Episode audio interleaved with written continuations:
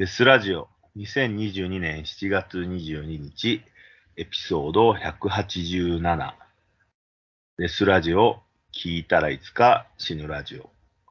このラジオは不思議、不条理、不幸、不謹慎な事件を我々イットとキャットがそれぞれ紹介しコメントします。差別的であったり一方的な視点での意見がありますが気にしない人だけ聞いてください。はい、ではキャットさんお願いします。はい、今回紹介する話も引き続きカーニバルシリーズです。残念ながら食人鬼って特殊なので普通の犯罪事件みたいに星の数ほどあるっていうわけじゃないんで、今回もイットさんとネタが被ってないかなと思ったんですけど、こ今回で終わりですかね、カーニバルシリーズ。そうなの？え、え、まだやります？カンニバル、カンニバリストたくさんいるじゃん、まだ。まあね、じゃあ続きますか。これはあと数人いるから続けられるんだったら続けようかなとか思ってます、ね。あ、本当ですか。あ、じゃあ、はい、じゃあ続けます。じゃあ探してきます。今回紹介するのはロシアの食人夫婦ドミトリー&ナタリア・バクシャエフです。ああ、いいっすね。うん、知ってました？もちろん。はい。最近の人だもんね。一応にせんねん入ってからの人だもんね。そうです。はい。それでは見てみましょう。はい。夏だ、海だ、バーベキューだ、デスラジオ。連続カーニバルシリーズだいろくだんろくわも続いてるんだって思いました。そうね。そう。はい。では今回の舞台はロシアで、夫婦である男女が一緒に協力して殺人と食人に勤しんでいたという話です。で、さっきイットさんも覚えてらっしゃるように、結構最近の話なんですよね。そうですね。二人が捕まったのはなんとにせんじゅうななねん。たったごねんまえの話です。そして証拠写真とかがバッチリ残ってるので、ハールマンのケースみたいに本当に食べたかどうか疑問が残るようなことはなく、胸を張って言える食人殺人のケースになっています。そうですね。写真すごいですよね。写真すごいですよね。はい。はい、なんだパテみたいなの作ってんだよね。そう。ではまず夫であるドミトリー・バクシャエフの生い立ちから話していきたいと思います。はい。はい。ドミトリーはせんきゅうひゃくはちじゅうにねんにロシア南部の町で生まれましたが、母親が育てられないと判断したのか、生まれてすぐに一人孤児院に預けられました。その孤児院でさんさいになった時に親切な夫婦が現れ、ドミトリーはそこの家の養子となりました。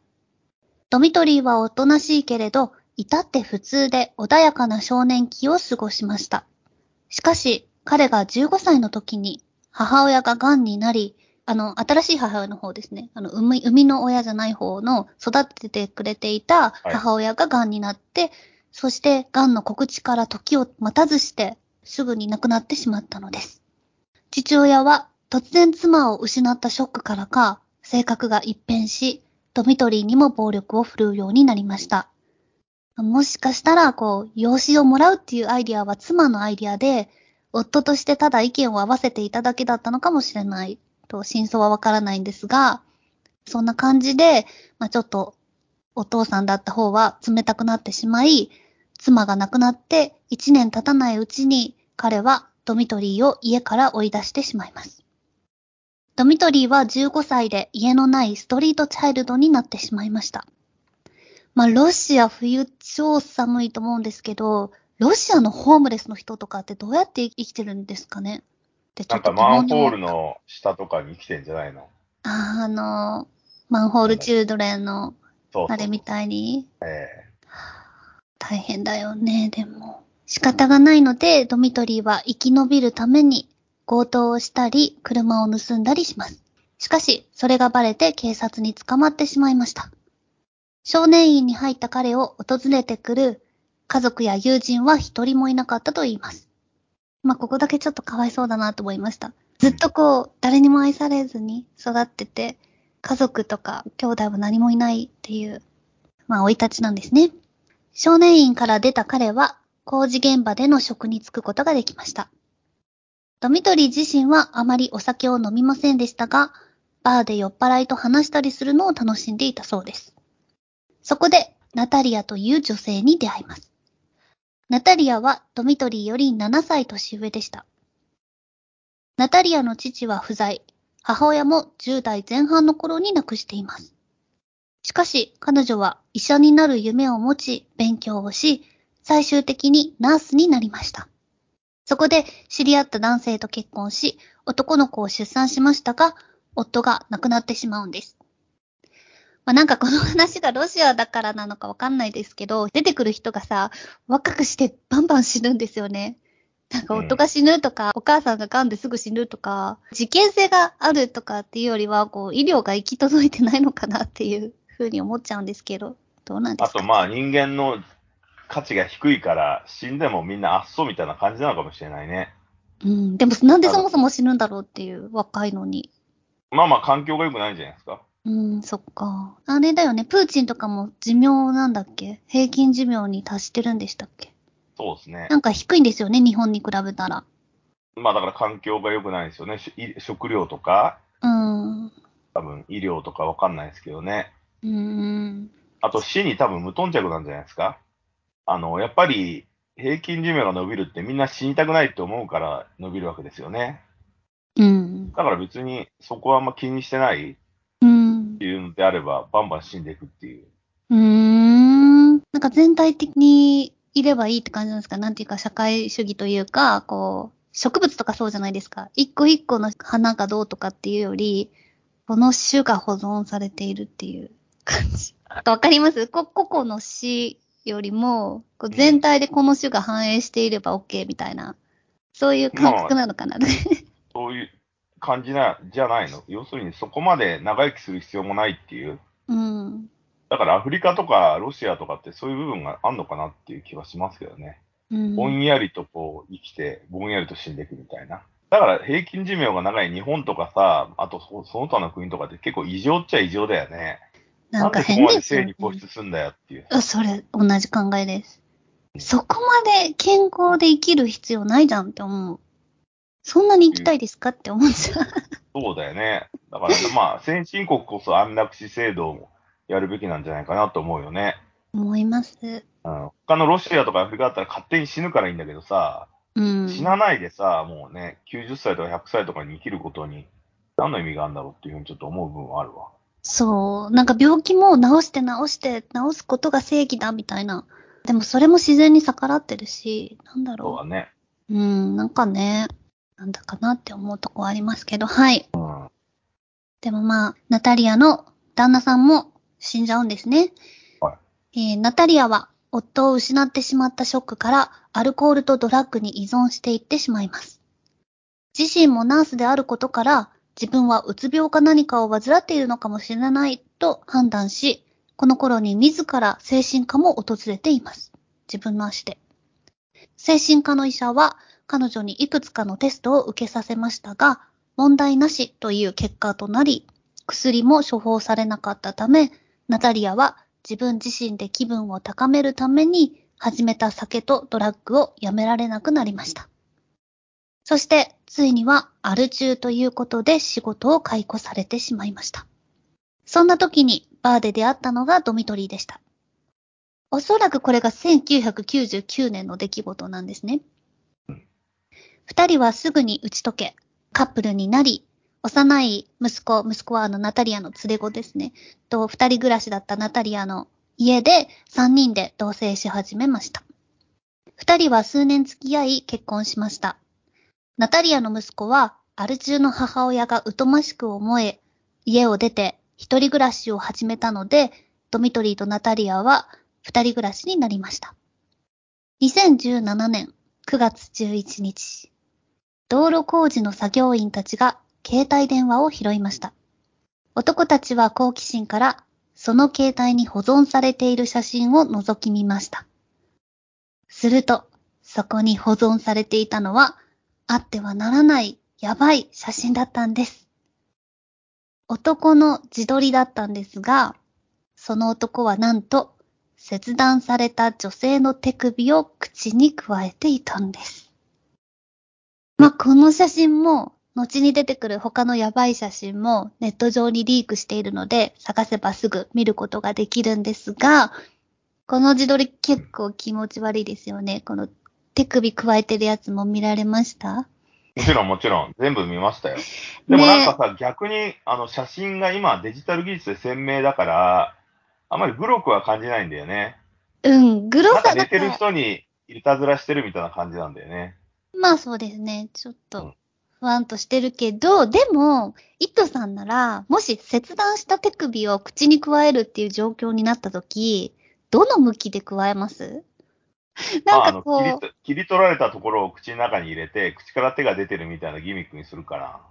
あ、本当で、じゃあそれこの人と一緒じゃないですか。そうそうそうそう、一緒ですよ。だからこれも私そこにちょっといいあの狂気を感じたんですけど、イットさんの答えも狂気に満ちてましただ私私はなんか横を噛む感じ多分加えると思うんですよ。手を横にこの親指のらへんを噛んだりとかすると思う。だけどなんでなんでえ、なんでかというと、はい、この切断された、なんか肉がビロビロってなってるところ、ぐちゃぐちゃってなってるところを、はい、口に入れるっていうのは結構抵抗あるなと思ったんですよ。まあでも消毒してれば関係ないじゃん。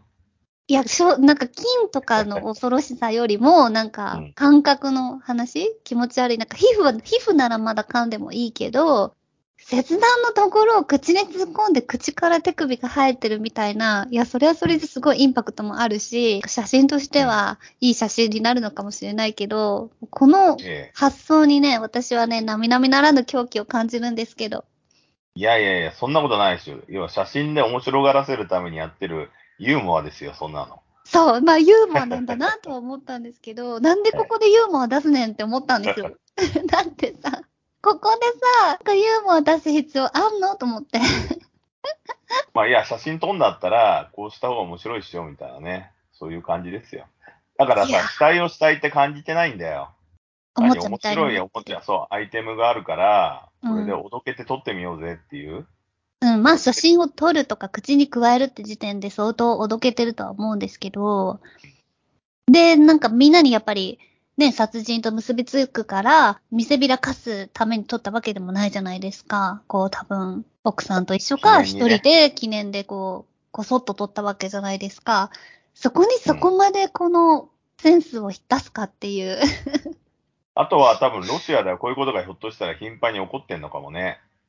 実は俺らが知らないだけであって。ああ、死体と写真を撮るとかが？そう。ああ、ありそう。ねえ、だってバスソルトとかだってロシアから始まってるわけだしね。そのドラッグのさ、異常な応用感とかは我々は分からないじゃない。分かんない。でね、やっぱジャンキーって言ったらさ、多分ロシアの人たちって俺らの思ってるヘロインとかコカインとか覚醒剤じゃないんだろうね。もっと劣悪な混ぜ物ドラッグでさ、おかしくなってる感じなのかなと俺は思うんですけど。そうですね。まあドラッグ作ってる人なんてさ、本当に全然優しさもないような人でお金儲けのために作ってるわけだから何されてるか分かんないですもんね。そうそう。だからそれのドラッグの高揚感でなってるのかもしれないよね、うん、ひょっとしたらね。そうか。いや分かんないですよね。分かった。あとこの指、この手の写真なんですけど、こう指が違うと思うんですけど、こう指ハートっていうんですか、キュンデスのポーズ。あるじゃないですか、最近韓国とかでやってる、あれ親指と人差し指で、このこの指はちょっと親指は使ってないけど、なんかこうキュンですみたいになってるんですよね、この写真が、うん、口からキュンですっていう、そうそうこう指のね形をそう取らせてる、はいはい、作業員たちはそんな写真を見てぎょっとしてすぐに警察に届けました。警察が調べてみると、やっぱり写真はそれだけではありませんでした。なんか似たような自撮りもう一枚あって、そっちではなんとその女性の指を自分の鼻の穴に突っ込んでる。ああ、そうそうそうそう。そう、鼻くそをほじるみたいに。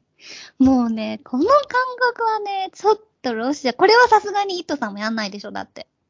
俺さ、その写真はどっちかっていうとさ、あのウクライナにじゅういちだっけ、ウクライナ。うん、あ、なんかさ、あの、ウクライナのさんにん組の青年がさ、うん、不老者殺しまくってたやつで、スリーガイズワンハンマー。そう、あれもさ、写真撮っててさ、おっさんの切り取った首に、ファックユーのさ、中指立ったやつを鼻に突っ込んでる写真っていうのがあって、切り取った腕で、あれの影響なのかなっていう気もするかな。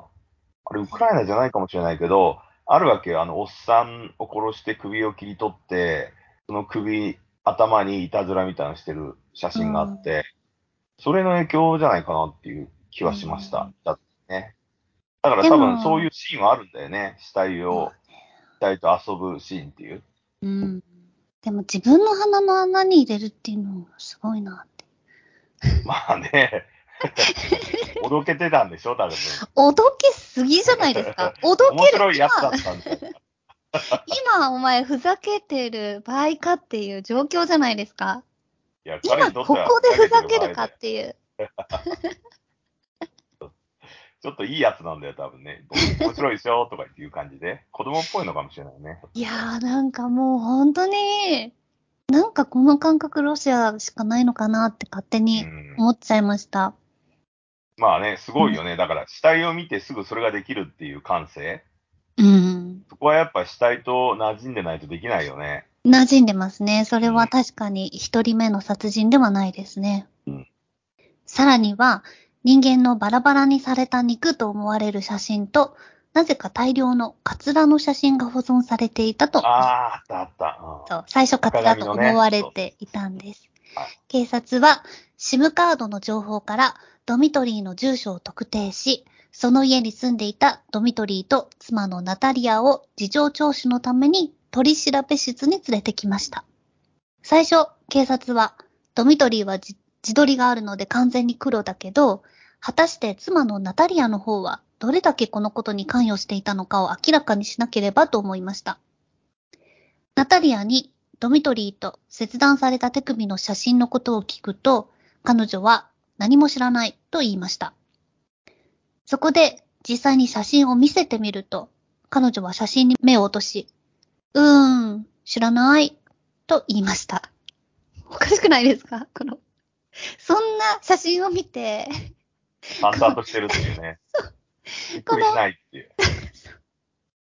このね、デスラジオ聞いてる人が、まあこれくらいの写真で驚かないのはわかりますし、イットさんも見たことあるし、この写真を見て、ふーんみたいな感じで冷静にいられるかもしれないけど、この女性がこの場において、なんか、ああ、みたいな感じになるはずないじゃないですか。ね、普通だったらギャーってなるよね。そうなんですよ。しかも夫だよ。その、うん、全然知らない人のさ、写真とかだったら、あーって思うけど、自分の夫が切断された手首を口に入れてるのに、ああ、なんだろう、知らないですね、みたいな。慣れき、時代に慣れきっちゃってるからね。慣れきってますね。この写真は見たことないな、ぐらいでね、多分。ぐらいだと思います。他のは見たことあるけど、あ、これはまだかなみたいな。そうそうそう。そういう感じですよ。そんな感覚なんですよね。そう、でも警察は絶対にこいつもおかしいやろうと思い、ナタリアを追い詰めました。すると、ナタリアは、わけのわからないことを言い出しました。ある日、家に帰宅したら、家の中に人間の死体があったの。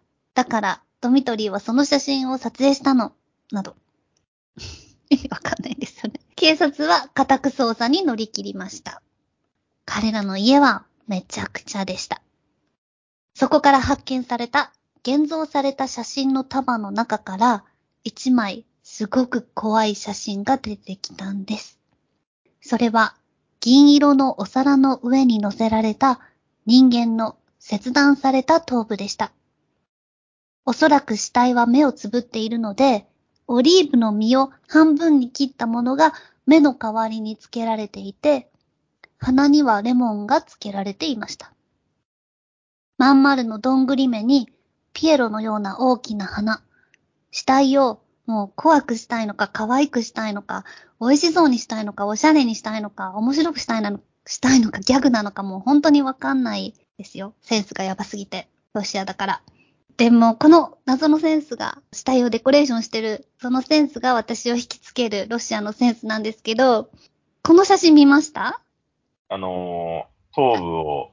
そうです。お皿に、銀色の大きなパーティー皿、なんか大きいお皿に、頭、男の人の頭がボンって乗ってて。多分見たと思うけど。覚えてないかな。それで、目のところにほんとオリーブでこう、目ん玉みたいにつけて、うん、で、鼻に、鼻にレモンって言ったら結構大きいんですよ。だからピエロみたいな顔になってて、そうでしかもなんかそれだけでいいじゃん、首もう首がプレートに乗ってるだけでいいじゃんって思うんですけど、そうやってやって、さらにその首の周りにオレンジやみかんみたいな、うん、柑橘系の果物、オレンジ色のものがこういくつも首を囲むようにして置かれてるんですね。お料理、はい、お料理っていうかもうみかんそのものが乗ってるんだけど、その全部が同色のオレンジ色なんだけど、大きさが大小様々でオレンジとみかんみたいな大きさだから、なんていうんですかね、なんか皮膚の延長上に見えて、こう本当にあの大分のビスキアインフェストのジャケのあのエヌエフワン っていう皮膚病にかかってる人みたいな、こうブツブツ感、イボイボ感がすごい出てて、もうほんと気持ち悪いんですよ、この写真は。なんか、そう、それでね、気持ち悪いっていうか、その、一言で言えばめっちゃダサいんですよ。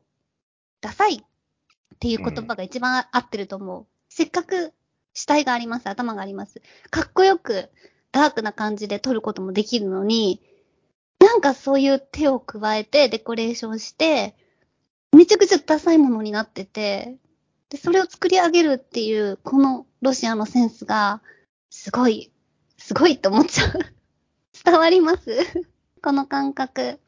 オリーブの芽とレモンの花のついた顔面はモザイクがかかってる写真がで多いんですけど、まあ、モザイクなしももちろん、はい、あのネットにはあるんですけど、ね、はい、でもね、なぜかモザイクありのやつでもこの顔の部分だけモザイクがかかってて、頭のてっぺんの部分だけはかかってないっていう写真が多くって、多いんですけど、そのね、頭のところもめちゃくちゃ気持ち悪くて、なんか肌色の生のミンチに白いカッテージチーズみたいなのが散りばめてあって、かけるんだったらそこものモザイクかけときやって感じのキモさがあるんですよね。あ、まあ、その写真を見て、俺が今の話を聞いて思ったのは、その写真にキャットさんは異常に興奮してるんだなっ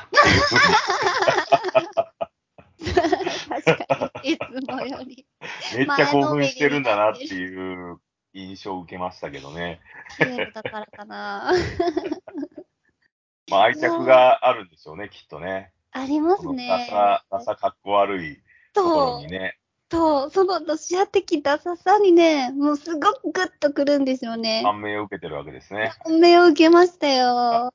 なんかかっこいい死体写真はいくらでも見たことあるし、はい、ただただ単にグロい事故の写真とかもあるけど、ね、こんなツイストかけてくるの何なのと思って。だって別にさ、彼らはさ、デコレートしてるわけでもないかもしれないよね、ひょっとしたらね。美味しくなれと思ってやってたのか、技術として。そう、わかんないんですよ。そこを理解できそうなんですよ。かっこよくしたいのか、面白くしたいのか、美味しそうに見せたいのか、お笑いを狙ってるのか、はい、本当に理解ができなくて。そうですね。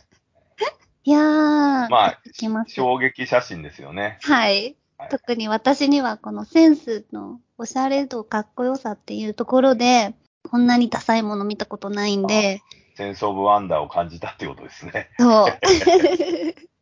かなり思いました。はい。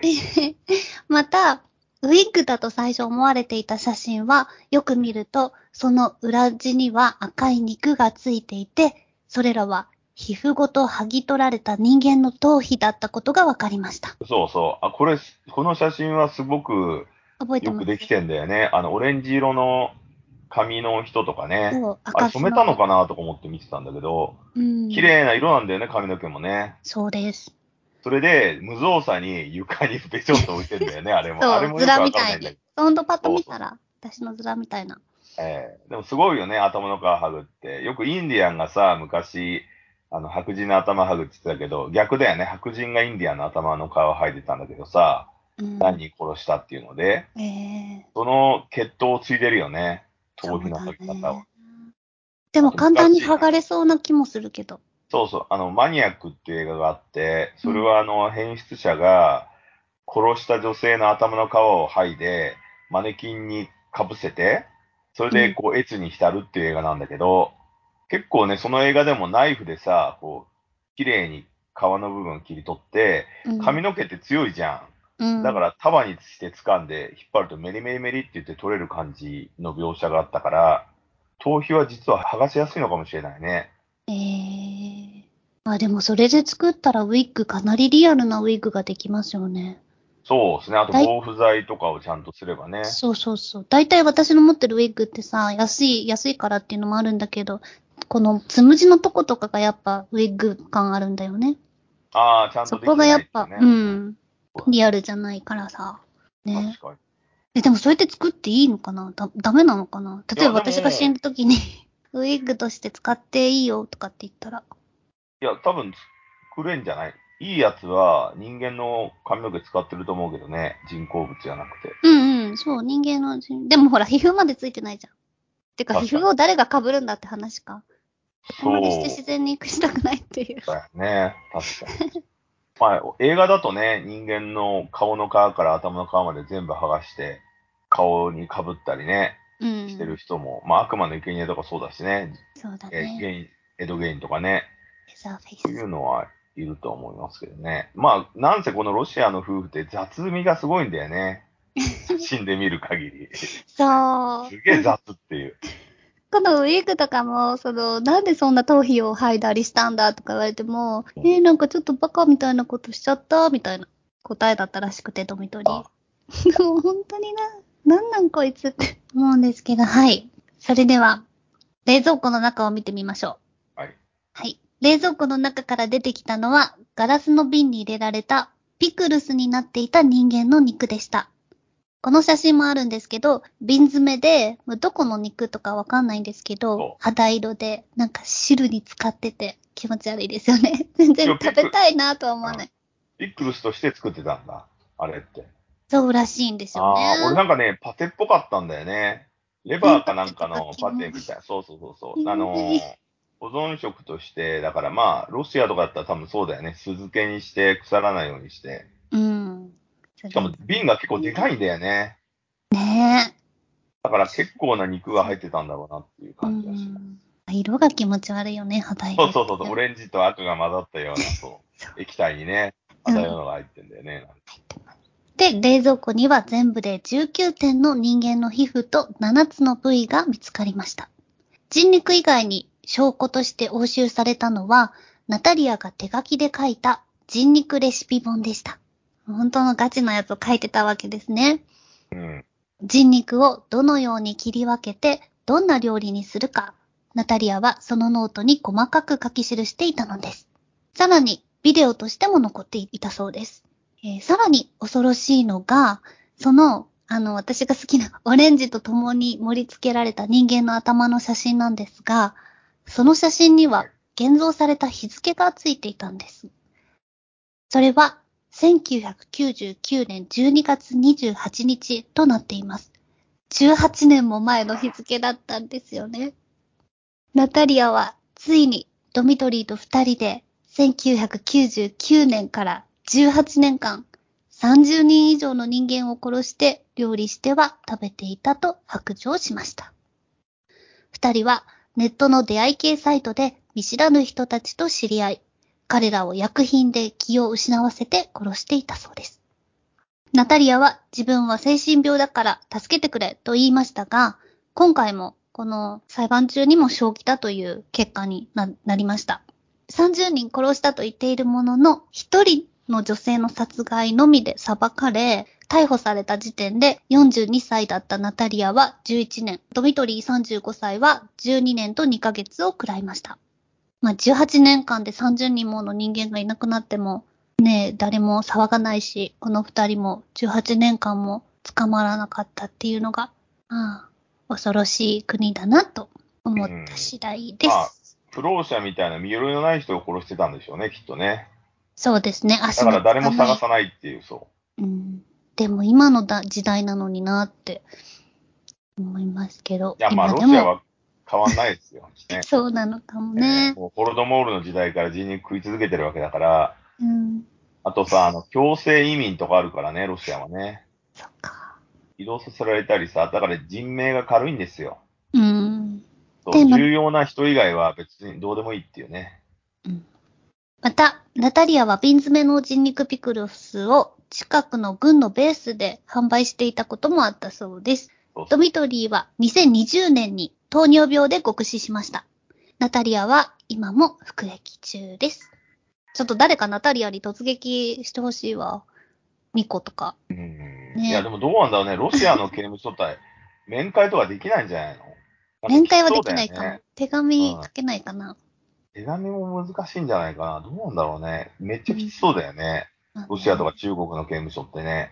うん。あと、ロシア語できないと、ロシア語しかできないかもね。ああ、そうですね。まあまあ、そこはなんとかなるじゃん。変換ソフトとかあるから。うん。でも、そもそも論で、この、囚人とかと会ったり、会話とかできないんじゃないかなって気がするけど。うん。なんか、グリーンピースの奴らが一回ロシアで捕まってさ、うん、刑務所みたいにいられてたじゃん。で、肉料理しか出されなくて泣きでさ。はいはいはい。ああいうのもさ、多分連絡、外から連絡取れなかったからでしょ？うん。弁護士とかも来れないし。そうだね。おっかないんだろうなと思うわ、なんか。緩くないっていう。しかもさ、食っちゃったから証拠がないんだよね。うーん。それもすごいよね。全部食っちゃって、で、何もかもね、骨はどうしたんだろうね。骨とかも食っちゃったのかな。わかんないですね。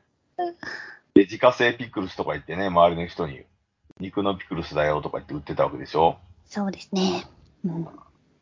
周りの人たちもさ、美味しい美味しいとか言って食ってたのかね、やっぱね。あいつの作る料理うめえなとか言って。ねえ。いや、なんか知らずに食べたものが、後から人肉だって分かったっていうのは結構きついでしょうね。まあね、あの、なんだっけ、超有名な、まあ、次回やろうかなと思ってるけど、あの、香港の人肉まんじゅう事件ってあったじゃん。ああ、お願いします。うん。あれもさ、やっぱね、みんな食わされてたわけだからね。うん。それで、知った後にみんなゲロ吐くっていうね。ゲーとかってなって。そんなんじゃ済まねえだろうと思うけどさ、まあ映画だからあれは。やっされてまあ、あれも本当の事件だからね。そうですね。そうそう。肉のあんにして。で、みんな美味しい美味しいって言ってたからさ、やっぱ調味料の問題だよね。調味料で何でも美味しく食べれちゃうっていう。うん。ピクルスだって酢の味に変えちゃってるから、あと食感だけだろうからね、肉なんてね。そうなんだよ。あとでもな、ちょっと考えちゃうのはさ、肉のピクルスって食ったことある？ないよね。肉のピクルスって何のことかわかんないよね。そう。うん、俺さ、あの、イギリスにいたとき、イギリスってピクルス文化だから、ありとあらゆるものがピクルスになってんだけど、うん、一応ゆで卵のピクルスとかさ、あのソーセージみたいなのはあったけど。あ、でもソーセージに近いのかな。かもね、うん。でも別にソーセージってピクルスだったかなっていう気もするんだよね。単にあの、腐らないようにつけてあるだけみたいな感じだった気がするけど、うん、肉、だからソーセージのピクルスって食ったことね、ような気もするんだよね。ゆで卵はあったけど。ね、あとニシンとかね、まあ、よくある。あ、そうそうそうそう。だからロシアは肉のピクルスってあんのかなってちょっと興味が湧きましたね。あれ、うん、美味しくなさそうな気がするからね。昆虫漬けとかだったらわかるけど、うん、まあそんな感じですね。はい。あ、ちなみにあのナターリャのレシピ本とか販売してくんないかね。本当だよね。そう。ガチのやつです。ネットで全部流出してくれてればさ、今本作れるじゃん。うん。それを元にして。うんうん。面白いと思うんだけどね。ね。獄中から出版したらいいのに。そうだよ。え、だからそういうことすらもできない厳しさなんだろうけどね、多分ロシアはね。そうだね。うん。だって獄中で糖尿病で死ぬってどういうことなんだろうね。そう。死んだ。ずっと美味しいものを食わされ続けてたってこと？なんかね、謎ですよね、ちょっと。うん、まあでもこの人たちはね、やっぱすごくセンセーショナルな食人夫婦っていうね、ね、淡々としてるとこはすごいよね。あの、食うのがドラマティックじゃないっていうね。ああ、このセンスね。まあまあまあ。ロシアの。なんかドミトリーの写真とかも変な T シャツ着てるでしょ。うん。あ、そうそう。なんかね、パンクバンドの人っぽいんだよね、なんかね。うん、でもかっこよくないんだよ。もちろん、もちろん。センスがない。あと、ドミトリってハゲててね、ちょっとね、あの、なんか、顔もね、なんとも言えない感じなんだよね。うん。前髪が薄くてさ、なんか、なんとも言えない髪型なんだよね、ちょっと。若いんだけどね、すごく。そうそうそうそう。まあまあ、そういうね、ロシアンセンスというか、でっかい大地に、こういう人たちが結構実はいるっていうね。うん、そうそう。しかも最近の事件ですから。うん。ですね。はい。という感じですね。はい。はい。まあこれ写真とかね、たくさんあるんで、皆さん検索したり、あとインスタの方でキャットさんが多分上げてくれるからも。はい。ぜひ。ぜひチェックしていただければね、現代食人事情としてね、チェックしていただければ。はい。はい。はい、今日はこんな感じですかね。アップデートの情報は Twitter、インスタで発信しているので、デスラジオで検索してみてください。また、キャットさんが英語版デスラジオ、イングリッシュデスラジオも愉快な仲間たちと放送しておりますので、そちらも聞いてみてください。それではまた。それではまた。